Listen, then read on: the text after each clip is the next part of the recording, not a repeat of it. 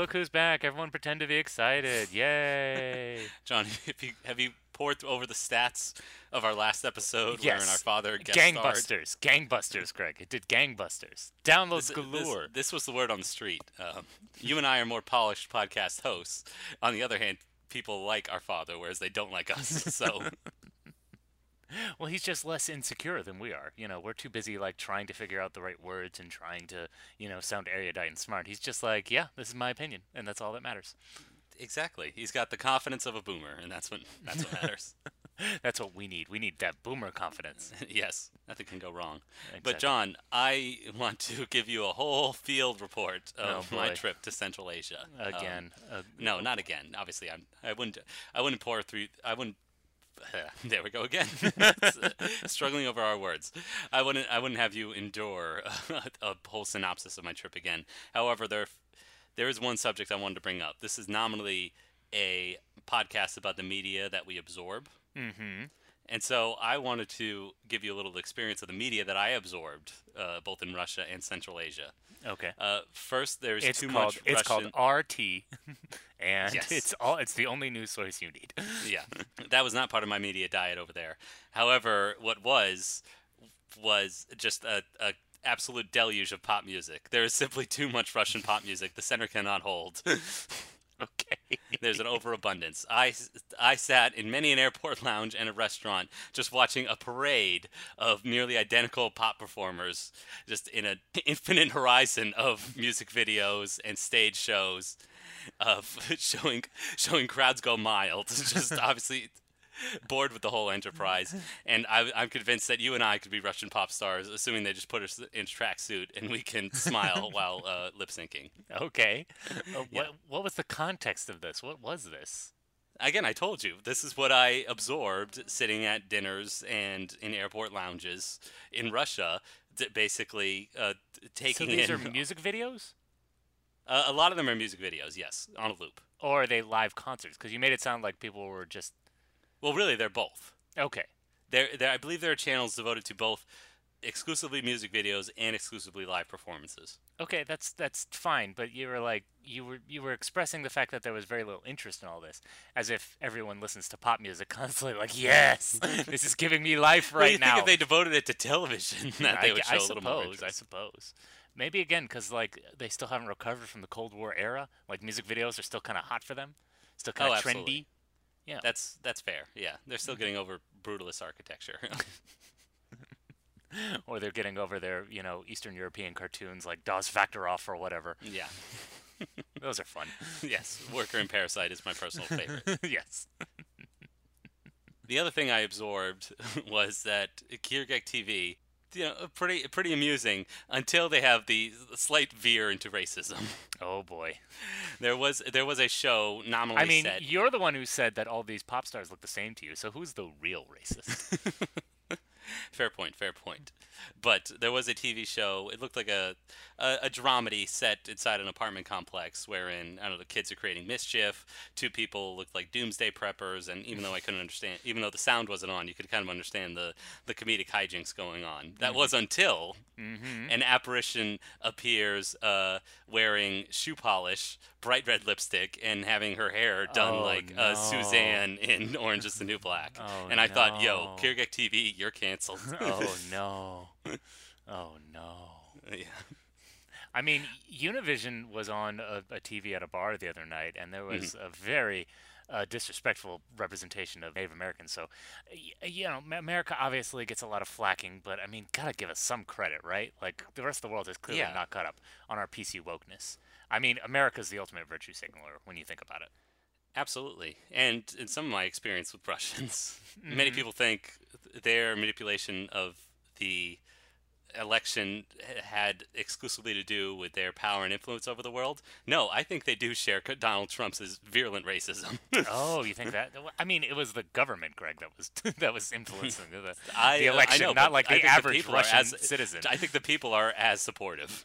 Oh well, yeah, of course, because they're getting fed all this propaganda, Greg. They're blinded, just like the Yeah. average Trump supporter. If we just reach across the aisle, Yes. If we just give us. them if we just give them the things that they want, then Greg, I have a two-day report coming up uh, me embedded in the Trump community, the Trump supporting community. Okay, I wrote it for the New York Times, and if they don't want it, then I'll take it to the Post. But you know, I think it's important that we go to these these people, these I mean, quote unquote people who voted for Trump, Yes, and try to understand them like you zoo went animals. to the you went to the white working class enclave of Eagles Landing, Ohio. Median household income two hundred thousand dollars. I mean, and we- see why they vote Republican. Why is that? we have to talk to these people before they inevitably OD on fentanyl. Okay, Yeah. they, they're they're go- they're going extinct, and we need to preserve their way of life. yeah, I'm glad you brought that up because there will be a I will filed a book report on all the movies I watched on my flight, dear. and you just- you mentioning fentanyl just triggered um, something in me, uh, that, uh, just this fire and fury that I have for one of the five films that I watched. So Oh, you have dear. that to look forward to about 40 minutes Oh from now. dear, Julia Roberts, look out! You're on blast. yes. I know exactly what movie you're talking about. uh, but maybe we should probably get to the movie we decided to talk, to watch this week. Yes, this is a movie podcast about watching for the very first time a movie that now belongs in in filmic history that is now regarded as a classic. We watch it for the very first we expose ourselves to it for the very first time and decide if it's worthy of that classic status. Hmm And this week, because Greg was, you know, so jet lagged, I decided to give him, cut him some slack, and I, I put on the schedule a very short movie. So clocking in at a brilliantly paced 73 minutes, we have Harold Lloyd's Safety Last.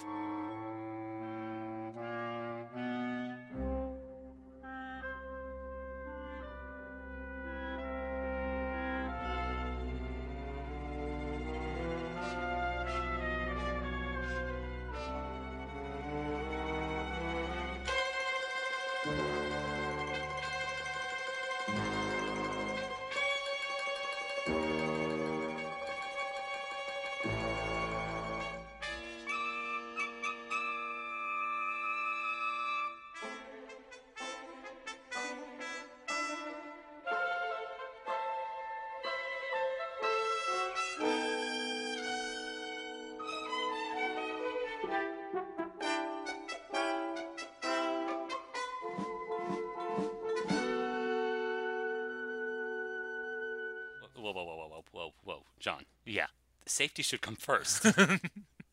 This is Th- this is what this is what matters. All right, John. Lives matter. Okay, you you can't just say safety. La- you can't do that. this movie Where's my is fainting couch? Oh, this movie is wholly irresponsible, encouraging safety last. Like what? Yeah. But, I mean, the the culture cannot stand another virulent attack like this. no. Think of the children. Think, think of me, John. I'm jet lagged, and you gave me a silent film to watch. Look, if the movie is good enough, then you'll be able to stay awake through it, regardless of how tired you are. So this will Uh. be this will be the ultimate litmus test. with, the, with the exclusion of maybe silent movies. Oh, They don't, with the, with the lack of color and proper dialogue, does really kind of put you in this. what about the state. tunes? I love the music. It's all. How do you know it was wholly original, John? How do you know it was designed for this piece? because it's on the Criterion Collection. So obviously, whenever they do the uh, their restorations, they always pick the most appropriate score, the appropriate music that should have played. Right? I suppose so. I, Mhm. although I want to make the distinction that it's available in the Criterion Collection because this year, Safety Last, the comedy classic, one of the most, including having one of the most iconic images in all of cinema history, is now in the public domain. So we could have watched it anywhere, really. And I'm kind of glad I watched it because for the longest time I thought this was a Buster Keaton film. And so this is a nice gateway into helping me distinguish Charlie Chaplin. It's very easy to tell what his films are, but Buster Keaton and Harold Lloyd, they there's a bit of an overlap there, and I, I, you, I you think so? oh, absolutely. First of all, how dare you? All right, Buster mean- Keaton. yeah, All right, th- th- there are three basic titans of silent cinema. Mhm. Obviously, the first and most well known is probably Charlie Chaplin with his distinctive tramp look and Mhm. character. Exactly. The second would be Buster Keaton, both for his prolificness and also the deadpan look with which he w- went through all these wacky hijinks. hmm Uh, the third, I won't say among equals because his film history because his filmography was hidden from public view for a long time. The rights, you know, changed hands and all this stuff. Is Harold Lloyd, and this is considered his masterpiece, Safety Last. Mm-hmm. And I think to the film's credit, it does follow along with the qualities of The Tramp, which is telling in the 1920s a distinctively lower middle class story. It's about a guy who moves away from a small town to a big city uh, for his love, promising, I'll make it rich and then we can get married and buy a house and start a family. Exactly. I mean, given the time period, we're still very much in the, what is kind of considered the Gilded Age. So obviously, stories about class struggle obviously resonated with a lot of people. But also, I think it's just uh, this is a very primitive time. Let's be honest, and there's the simplest form of comedy is just simple um, disrespect of social expectations, I guess, is the word I'm Yeah. kind of looking for. So the idea is that you have this low status character, you know, making a buffoon of himself in a high status situation. Uh, in this case, he is a, working at a department store. He lies to his bride to be, saying that you know he's obviously a bigwig, even though he's you know working the floor as a as a lowly dreg, and he's trying to impress his boss, Mr. Stokes, who is Yeah. just a complete you know oh, his his thumbing his nose down at at poor Harold, poor Harold. Sure. I mean, he always stays as a kind of nominally striving character, which we identify with. Mhm. I will give him credit in that he's not aloof like either Buster Keaton or Charlie Chaplin are. Uh, the Tramp is also characterized by this like kind of optimistic nature. Uh, Buster Keaton's characters are, are kind of defined by either a deadpan look or complete obliviousness. Obviously, there's that, there's that famous shot in the hurricane when the house he falls on him and it clears him via the window. Exactly. Yeah. Here, uh, I think Harold Lloyd portrays a much more like personable character. There's something about his face that's actually distinctively human. Like even though he's probably wearing like eight thousand pounds of makeup, like there's still something distinctively human about all his expressions. Um, and I do love. Uh, immediately, I was drawn in by uh, the thematic resonance of uh, getting into the basic con that is filmmaking. Because the first sight gag is this opening shot where it looks like our main character is behind bars and there's this gal and there's this gallows behind him and a man looking like a priest coming up behind him. And the music is very maudlin and it looks like uh, a man is about to be put to death. Uh, two women one behind the cage the camera pulls out and he's actually at a train station about to leave. And that shows that you know it's a obviously the gag is that it subverts your what you expected tonally of the of the movie earlier but throughout the rest of the movie yeah it's all about obfuscation and conning your way through through a situation Yeah, and that, but that also I think kind of makes him a little bit more unlikable. Obviously, in very tramp-like fashion, he finds himself in these weird scenarios. Like, for instance, uh, he stops and sits on the back of a tr- of a truck. It's a Yeah. towel truck, and before you know it, he's stuck inside, and then they drive him like ten miles away, and he needs to get back to work in like ten minutes. And so, you have all these kind of wacky misadventures as he tries to get back to work. And honestly, I I don't think the rest of the, it's it, in classic tramp fashion. The movie is more of a collection of small little vignettes. Like it takes Yeah. us more to uh, more than half of the runtime to get to the main crux of the plot, which is in order to get the money he needs to marry this woman, he needs to come up with a good stunt, like a good idea that's going to draw business to the department store. And wouldn't you know it, his friend is able to climb, you know, buildings like in a single bound. He's Yeah. a real life Spider-Man. So Yeah. he's like, oh well, you know, my friend can climb the building. I'll tell everybody, you know, for a thousand dollars, this man will climb this building. You'll draw huge crowds, and everyone will come by. And then through obviously plot machinations, Harold Lloyd ends up being the one who has to climb the building himself.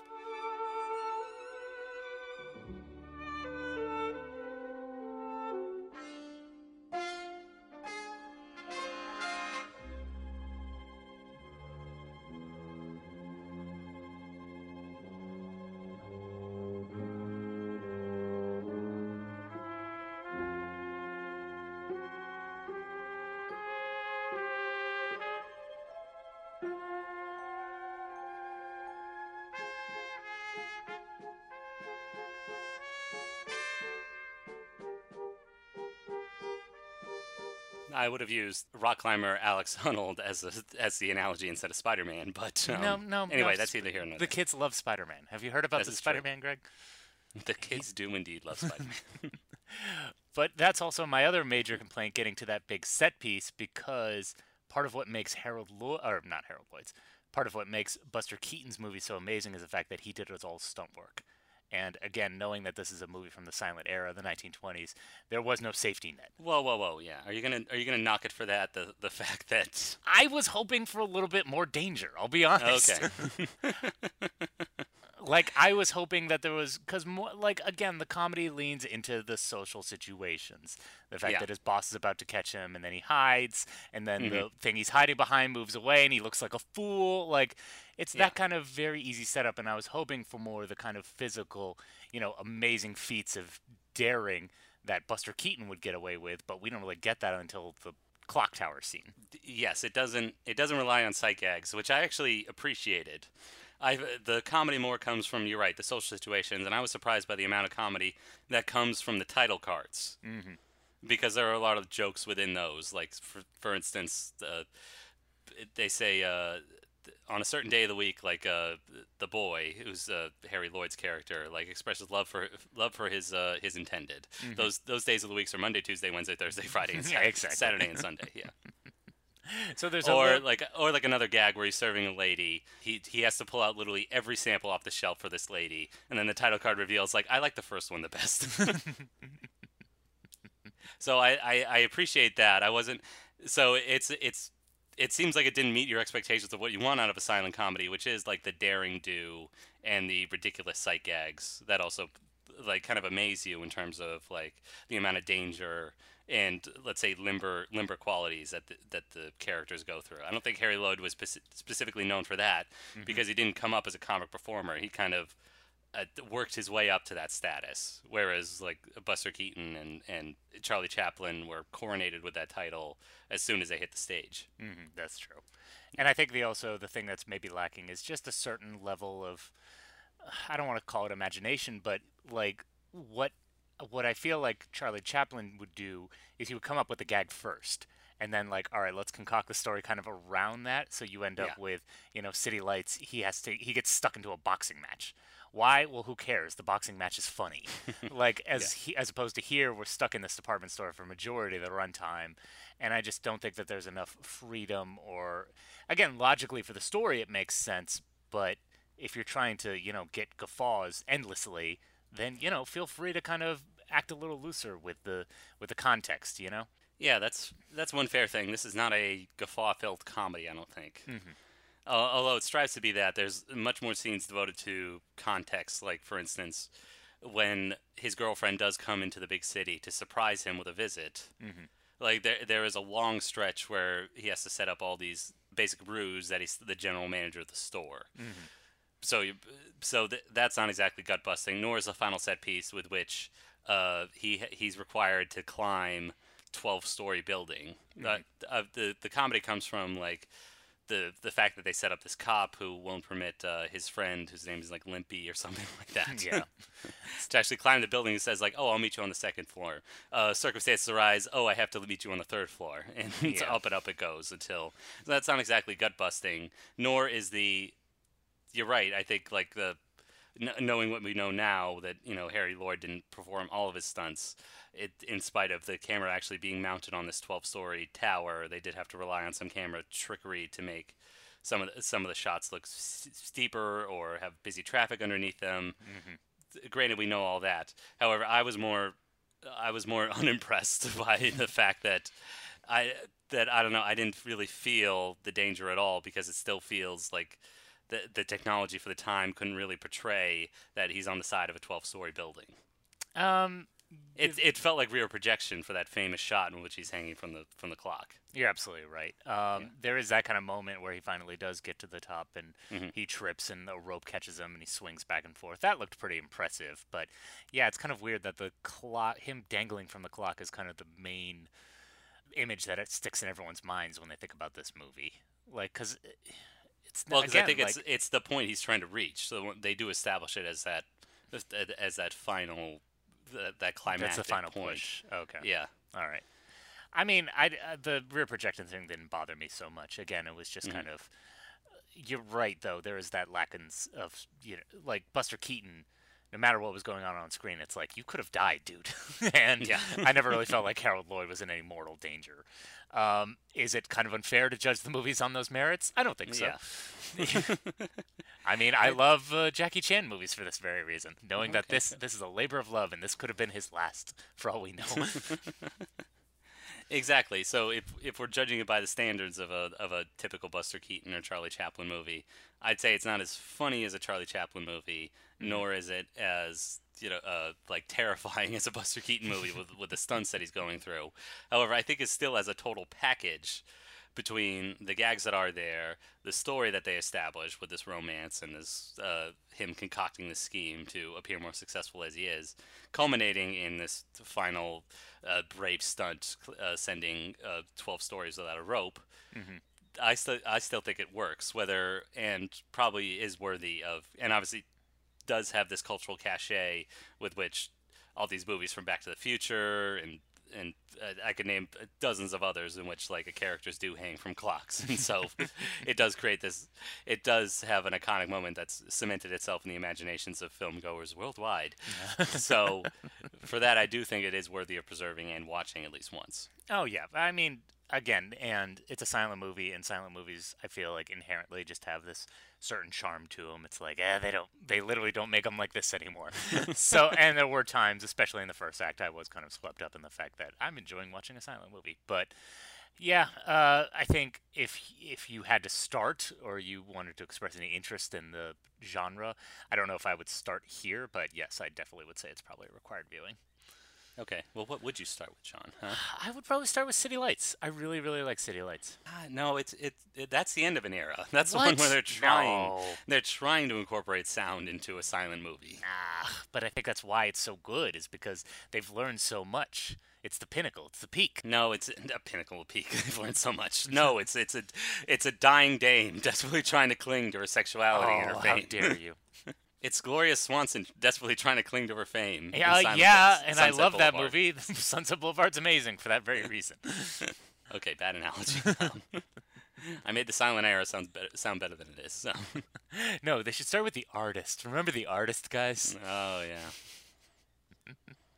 I didn't mind the artist. It's, it's a fine film. Yeah, Again, it's okay. charm. Like char- you, can- you can coast a lot on charm. Let me tell you. Look at me. I got ahead in life because I got charm.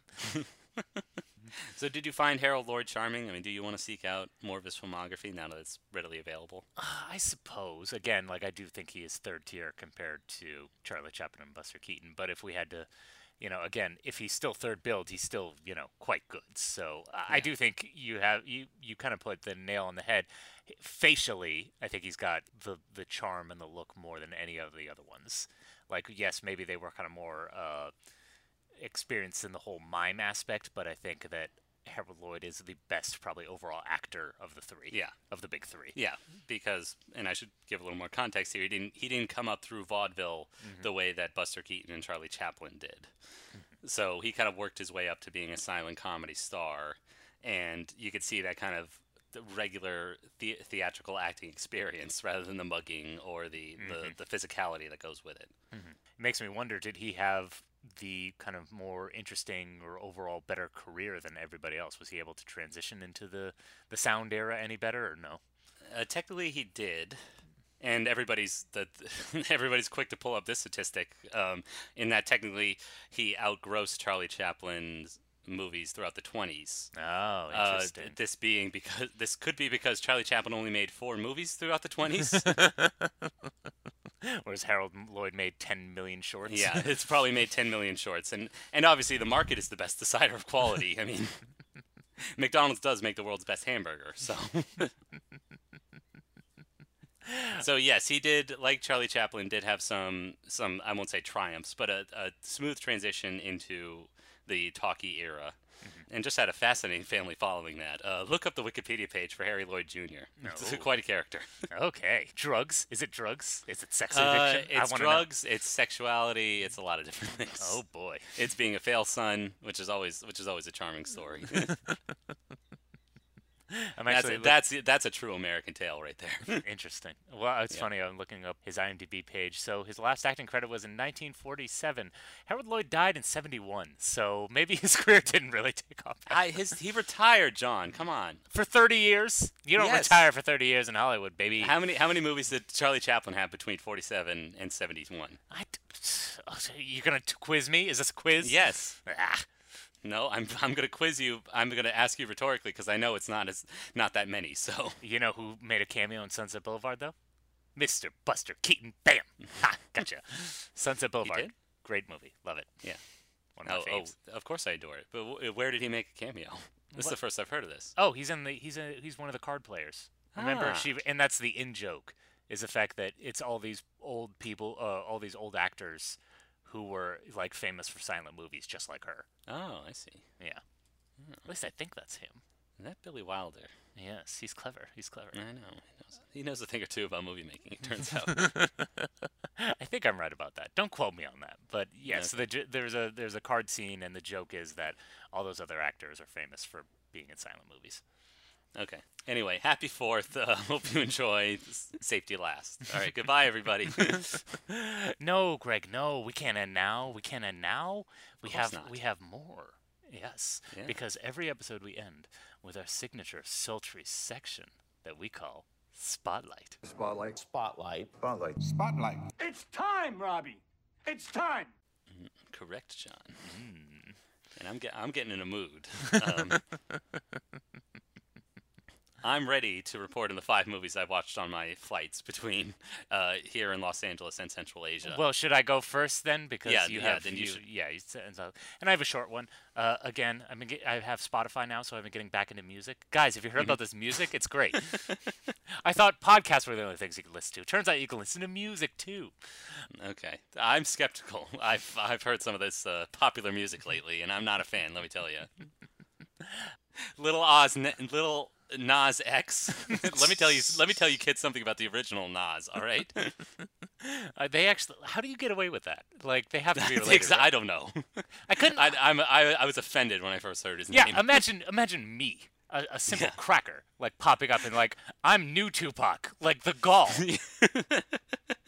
the pure gall. Well, I I, I wouldn't go that John. There, I mean, he has obviously more cred than I do, but yeah, I'd say there are far more things wrong with you calling yourself Tupac than a, a fellow competent and commercially successful rapper. But by the way, my rapper. he did not, John. He did not come out the straight dungeons of raps where fake n words don't make it back. Oh, okay. Oh dang! and Greg would know. Yes, I, I do know. All right, because I'm an, I'm an Illmatic stan. I'm still matic, as it were. you completely derailed my spotlight, but it's fine. I It's did. fine. I apologize. It's fine. We do it for we do it for the lulz. We do Anyway. it for the lulz. I've been getting into the this uh, guy, this band. I don't know what I haven't looked into who, how many people it takes to make the music, but it's a group called Cosmos Sheldrake. Cosmos Sheldrake. Yes, and I, like many people, discovered them because they were featured on an Apple commercial.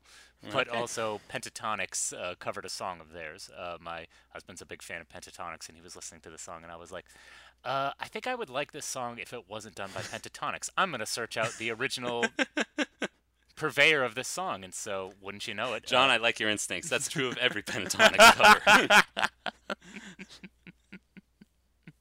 God, Damn, I love Hallelujah. straight fire today. God, I love Hallelujah. How did Pentatonix come up with this song? I know. Uh, but um, John, did you know they're just using their voices?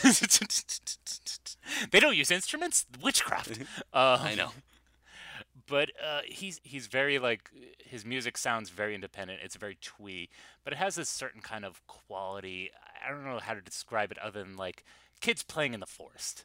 Like that's kind of the quality he's going after. It's a lot of his kind of like lyrics and the feeling and emotion he's going for is like kids playing pretend in the woods, like a fantasy or something like that. Like it's kind of Tolkien-esque. It has this kind of certain like British countryside quality to it. Mostly mm-hmm. because I think a lot of also what he incorporates in his music is like music through found objects. Like I was listening to one of his songs in uh, on YouTube, and in the comment section, I just wanted to learn more about. You know, I was clicking on the more info, and he was like, you know, one of the pinned comments was like, people are asking me what I used to make this song, and then he lists like four different instruments, and then y- uh, Civil War tapping on beer bottles, mushrooms being crunched. Okay. like, right. yeah, like So he. it's a little aleatoric. Okay. yeah, it's it's very interesting music. So um, obviously Alright. his big song is called "Come Along," as was featured in like an Apple iPhone commercial. So, but uh, he's coming out with new music soon. Uh, it's it's- kind of hard to listen to him on Spotify because like half his albums are made up of just like ambient noise, like birds Okay. on bird tweets and things like that. So sometimes you have to Alright. hit that skip button a little too much. But yeah, he makes good music. So guys, Cosmos Sheldrake, good music. All right. Yeah. Sean, I'm, I'm, I'm glad you can wholeheartedly recommend music because I, God knows, I need to, to listen to some new songs uh, that are older than 2011. I mean, nice. yeah, I, th- I think there was a study that proved like pretty much like 34 is the plateau that you kind of stop. you pretty much stop discovering new music. So, although fair you know, enough. you some like some sometimes there's very special people. Like I remember once in an interview, like Stephen Colbert dropped a Neutral Milk Hotel reference, and I'm like, "You're too old to be listening to them. What are you Yeah. doing?" well, I think that tracks with the age. Like their album, their solo album came out when he was about 34. So oh, okay, got it. there you go. it's the last new music he's listened to. I think, yeah, I'm gonna do the math on that later. Okay. That would be amazing if that was correct. All right. Well, Greg, all right, let's let's hear the gauntlet. I want you to Yes. go. Do you want to go As, best? as is my annual tradition, not only traveling to Central Asia, but also catching up on a lot of movies I didn't see from the year prior. oh boy. Now, are you going to go in a particular order? Just order that you watched them, best to worst, yes. worst to no, best. No, I'm going to go in order of ascending quality. So Okay. the worst movie to the best. How about All right, that? Sounds good. Ironically enough, the worst movie I saw was a artistic French movie that actually won a pretty prestigious award, the Golden Bear at the Berlin Film Festival. Oh, what a surprise! Greg loves a Yeah. foreign French movie. That's you know. no, no. John, this is ascending quality. So I hate, Oh, I, I oh, oh, didn't oh. like this movie. Oh, okay. Oh, sorry, sorry. I Yeah. misheard. Oh, oh boy. Oh, Yeah. what is this, Greg? Are you betraying your instincts? There was a I- French movie I that you didn't I must, y- or or I blame uh, director Navid Lapin and his the baffling film Synonyms. okay. well, it's called synonyms, so Yeah. I could have told you right there. yeah, yeah. Uh, uh, you could probably look at the, the, the poster too. I I knew I was on shaky ground when I saw the poster. Yet I, I soldiered on. It's about uh, uh, an Israeli expat, a young man. Uh, ventures out of uh, escapes out of Israel and into Paris. No contacts, nothing like that, and he stumbles his way into a, a pretty bougie apartment complex, just with a backpack and clothes on his back. Um, he goes for a shower, and his backpack and clothes have been stolen. So he's naked for pretty much half the runtime. I Yeah. mean, I wouldn't mind seeing that. I, I'm, I'm sure you wouldn't. I'm, I'm sure something that you would mind seeing is that he uh, he gets taken in by a brother and sister whose names are Emil and Carolyn, who also who basically live upstairs. Uh, he almost freezes to death in the night because he forgot to close the window. Idiot. Um, but it turns out Emil has the hots for him, and I'm not sure if this was uh, cut out of the Russian-owned airline service that I was flying on, but they uh, they express their love via smoldering looks. ah, yes. And so I'm wondering, like, are they going to kiss or not? Like, what what's going on? Instead, they just like intently stare at each other for the other half of the runtime. okay.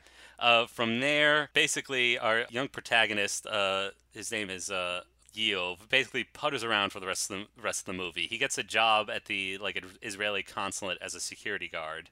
He befriends another Israeli expat named Yaron, who is uh, j- just Mr. Regular, just too damn normal. he takes a lot of pride in his Israeli identity and uh, has several scenes in which he either uh, tries to fight people or instigate fights by putting on his yarmulke. I believe I believe this is a time in which uh, all religious wear is uh, is strictly uh, forbidden in Paris, Okay. and just gets in people's faces in the metro. Again, just climbing Mount Normal. This guy, um, um, and the synonyms comes because I believe young Yova is trying to learn French and basically establish himself as a French citizen. However, forces keep coming back. It would be uh, cool if the plot really demonstrated this in any way, instead of him just kind of like aimlessly like wandering around the city. Uh, Emil making eyes at him. Uh, eventually, he has sex with Carolyn and tries to marry her so that he can get French citizenship. But yeah, it's just too damn. It's just too damn arty, too damn weird. Um, I'd say not not exactly the best illustration of this kind of story. I kind of understand what director Navid Lepin is going for. Yeah, even I can tell what the theme is. Obviously, he's playing with, but again, if it's Yeah. not good in execution, then yeah, fuck No. right off. Yes. so it, it at the very so probably the worst movie of the five that I saw. okay. Um, however, at least I can understand the ambitions. This is different from the second worst movie I saw, which was Vice, which I vehemently hated. Oh no. yeah. I don't. Have you seen Vice yet? No, I have not seen The Vice yet, but I know that Adam McKay is an avid listener, and it's this is going to break his heart. I, I I'm not sure he is a listener, John, Okay. because I don't want to sound like any of the myriad garbage socialist podcasts um, now it's poisoning the internet. But I will say this is lib shit. Oh no. I'm I'm attacking this movie from the left because this is this is the story of Dick Cheney, John, which I know will shock you. He uh, was somebody who used who did politics and took his power and tried to get more power. I mean, pretty evil, right? Yeah, bad guy. Yeah. so, and that seems to be uh, Adam McKay's uh, just the the most amount of umbrage that he takes with Dick Cheney is that he ascended to he he was in the vicinity of the presidency and then tried to give more power to the presidency. Again, who can understand this motivation? I mean, nobody really. Like a modern day Macbeth. yeah, I, I'm glad you mentioned that because there are like little flashes of, of interesting filmmaking. For one, the the story kind of ends uh, following uh, his uh, re- resignation from the House of Representatives, and the credits come up at, a, at about an hour in saying like he retired from public life, and then breaking the fourth wall, the credits come up Oh, okay. until yeah George Bu- George Bush's exploratory committee comes to him with the, the opportunity of the vice presidency. And there is another scene where the narrator of the, the movie is uh, Jesse Plemons, who uh, who's a, who's an American soldier, and it's clear like oh something's leading up to him. Dick Cheney had a profound effect on his life. We'll we'll get to that later. Oh, I wonder what that was. yeah. See, that's like, and again, like you're describing this movie, and it just seems like tonally all over the place. Like, Well, that's that's not the worst part. I want to get to the, the the one interesting scene is that Jesse Plemons like posits like, oh, this is the uh, Macbeth and Lady Macbeth moment, and they have a, Amy Adams shares a scene with him in bed where they recite actual Shakespeare dialogue. Cut to reality where they're just silently sitting in bed reading. oh, okay. and yeah, just demonstrating the kind of banality of evil that these two like uh, p- political strivers had. Hmm. okay. So th- yes, I will admit there are some interesting touches. However, what what doesn't help is that Adam McKay assumes you're an idiot and assumes you have ADHD and will cut away to something stupid every like four seconds. Hmm. Yes, I believe this was a problem in The Big Short too. Yes, this is a problem with The Big Short, and it's even worse here. Hmm. Uh, it's even worse when he fails to demonstrate how exactly Dick Cheney affected millions and ruined millions of lives, particularly in the, in the uh, narrator played by Jesse Plemons. He is a soldier in Iraq, John, but he doesn't get killed in combat. Uh, spoiler alert: he turns out to be the one who dies in an accident and donates his heart to Dick Cheney so that he can live uh, another ten years or so. Oh, interesting. Yeah. Um, but would you, wouldn't you know it? Jesse Plemons' life doesn't change materially in any way. That is until there's this long montage that just cuts together every ill of the current era, um, whether it be fentanyl overdoses, uh, the financial crisis. It just basically puts it on Dick Cheney and complains that he basically uh, put all this power into the presidency. Maybe, probably forgetting that for eight years the other side did have that power and did not use it. Okay. Greg, that's too nuanced. Okay, this is a movie for dummies. I d- yes, it's it's a movie for dummies. Dick Cheney until bad. yes, until the final fourth wall break, where Adam McKay says, "Okay, Christian Bale, you put on all this weight, you waited in you waited in the makeup chair for hours. Okay, here's your Oscar moment, Mm-hmm. where Christian Bale gets to improvise a, a monologue that basically justifies all that all that Dick Cheney did." Okay. And it's in shadow and i'm like oh great you know at least we can still under in spite of this, the fact that we hate dick cheney at least we still get to understand him again lib shit Okay. yeah well, no, it just kind of sounds like a Michael Moore movie. It's just like pent up anger, and again, it makes sense because him and Michael Moore cut from the same cloth. It's just Yeah. pent up anger without really any of the nuance. It's just like, look how fucking evil these people are. no it's it's pent up anger but it doesn't know like at, at least Michael Moore knows what he wants to do, like support either unions or gun control or something. The, all, all Adam McKay can do is like, uh, hey, pretty bad guy, right? Uh, oh, sorry. Uh, um, you need naked ladies, dum dum. Um, you need you need me to cut away to something funny like every four seconds. Yeah. I don't. I So, don't like yeah, this it's a- dramatic it's a turn despicable movie. Yeah, I don't Yeah. like the Adam, and they just dissolved their their uh, him and Will Ferrell's company. So I'm I'm worried Partnership, about yeah, this. Gary Sanchez, yeah. I worry about this. So Ugh. so do I. So it's it's a a better done movie than Synonyms. However, it's abhorrent and despicable, and I hated it. Got it. Okay. yeah. Thankfully, John, what saved me is a movie that I know you loved, and I wish I could express the same love that you have for it. No, no. Of course, John, I'm talking about the greatest movie of all time. All right. you talking about Venom? Hey, we're talking Venom here. I'm talking about Venom up my ass. yes, Venom got all up in my ass. Um, Greg, now why don't you describe Venom for us? Is he goo? Okay. I've heard he's goo.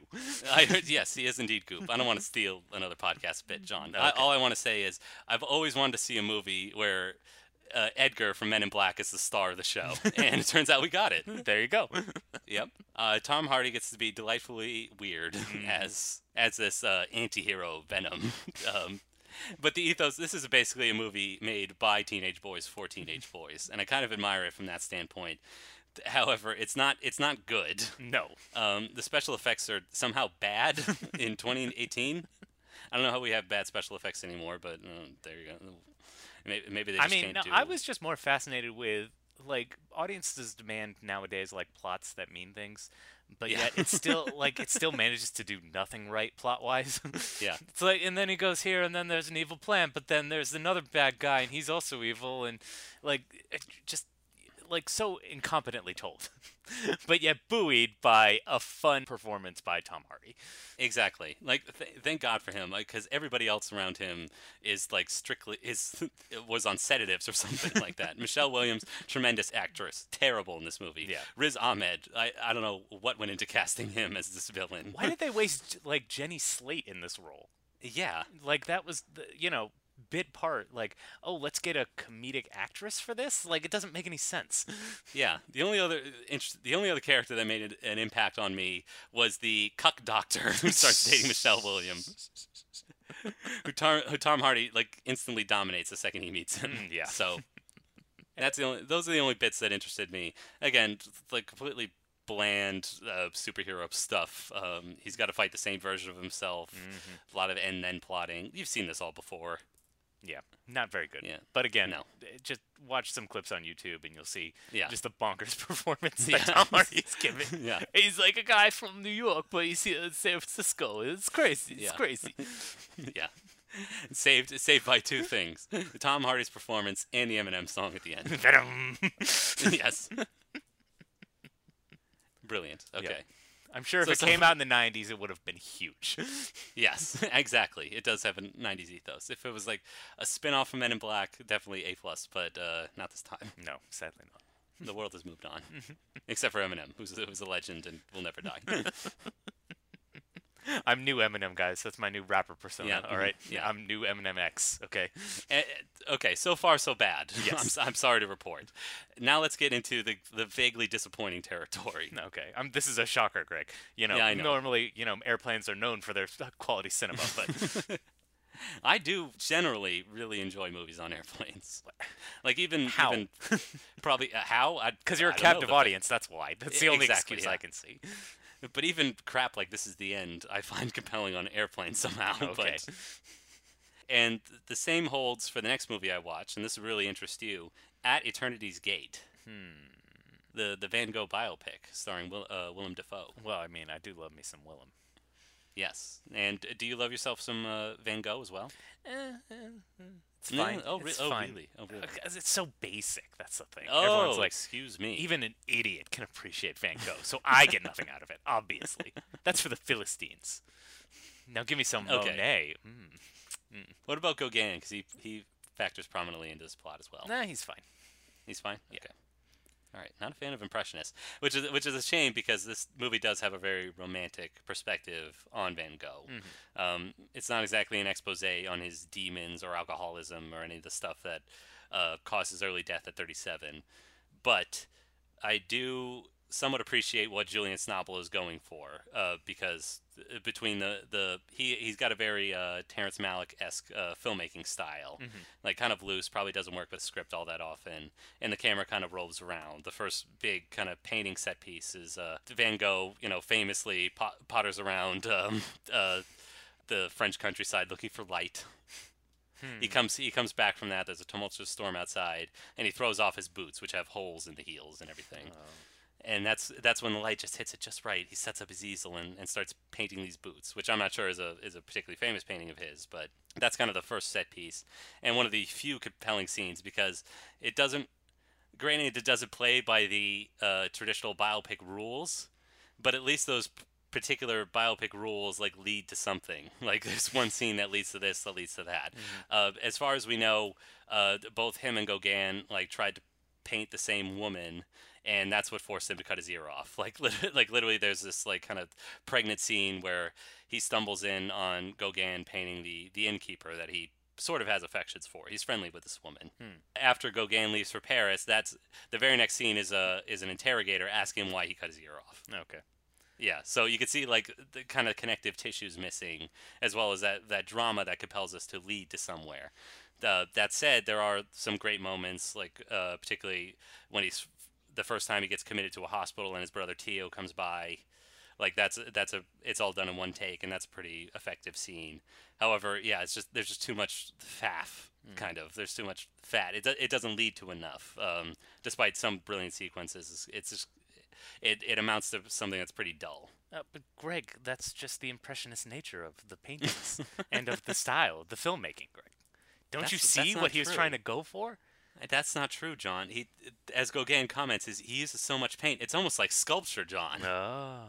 Yeah, I mean, that isn't. there are there yeah there are a lot of like long scenes in which uh, Willem Dafoe's Van Gogh and Gauguin is played by uh, uh, Oscar Isaac.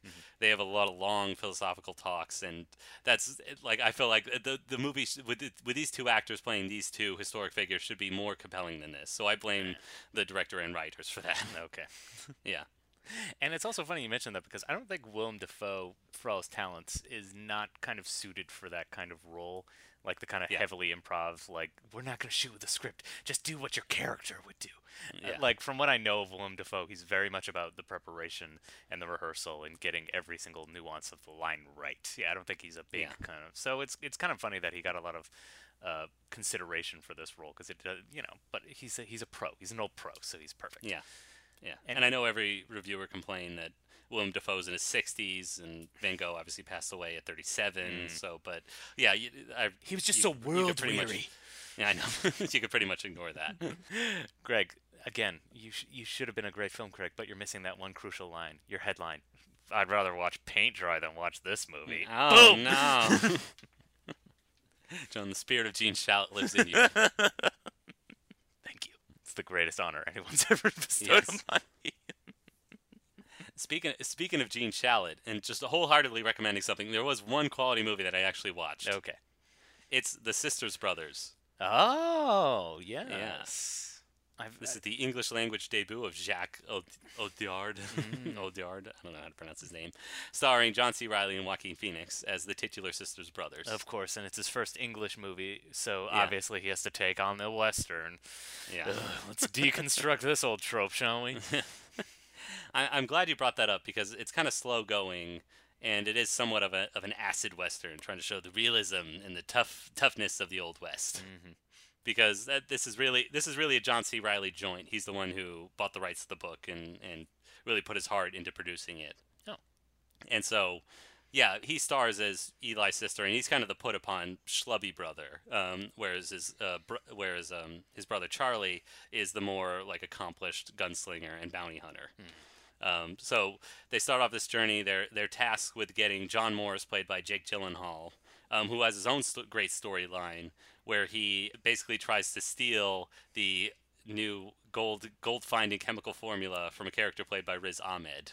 So it's a it's a re, it's a reunion for uh, Nightcrawler as well. Interesting.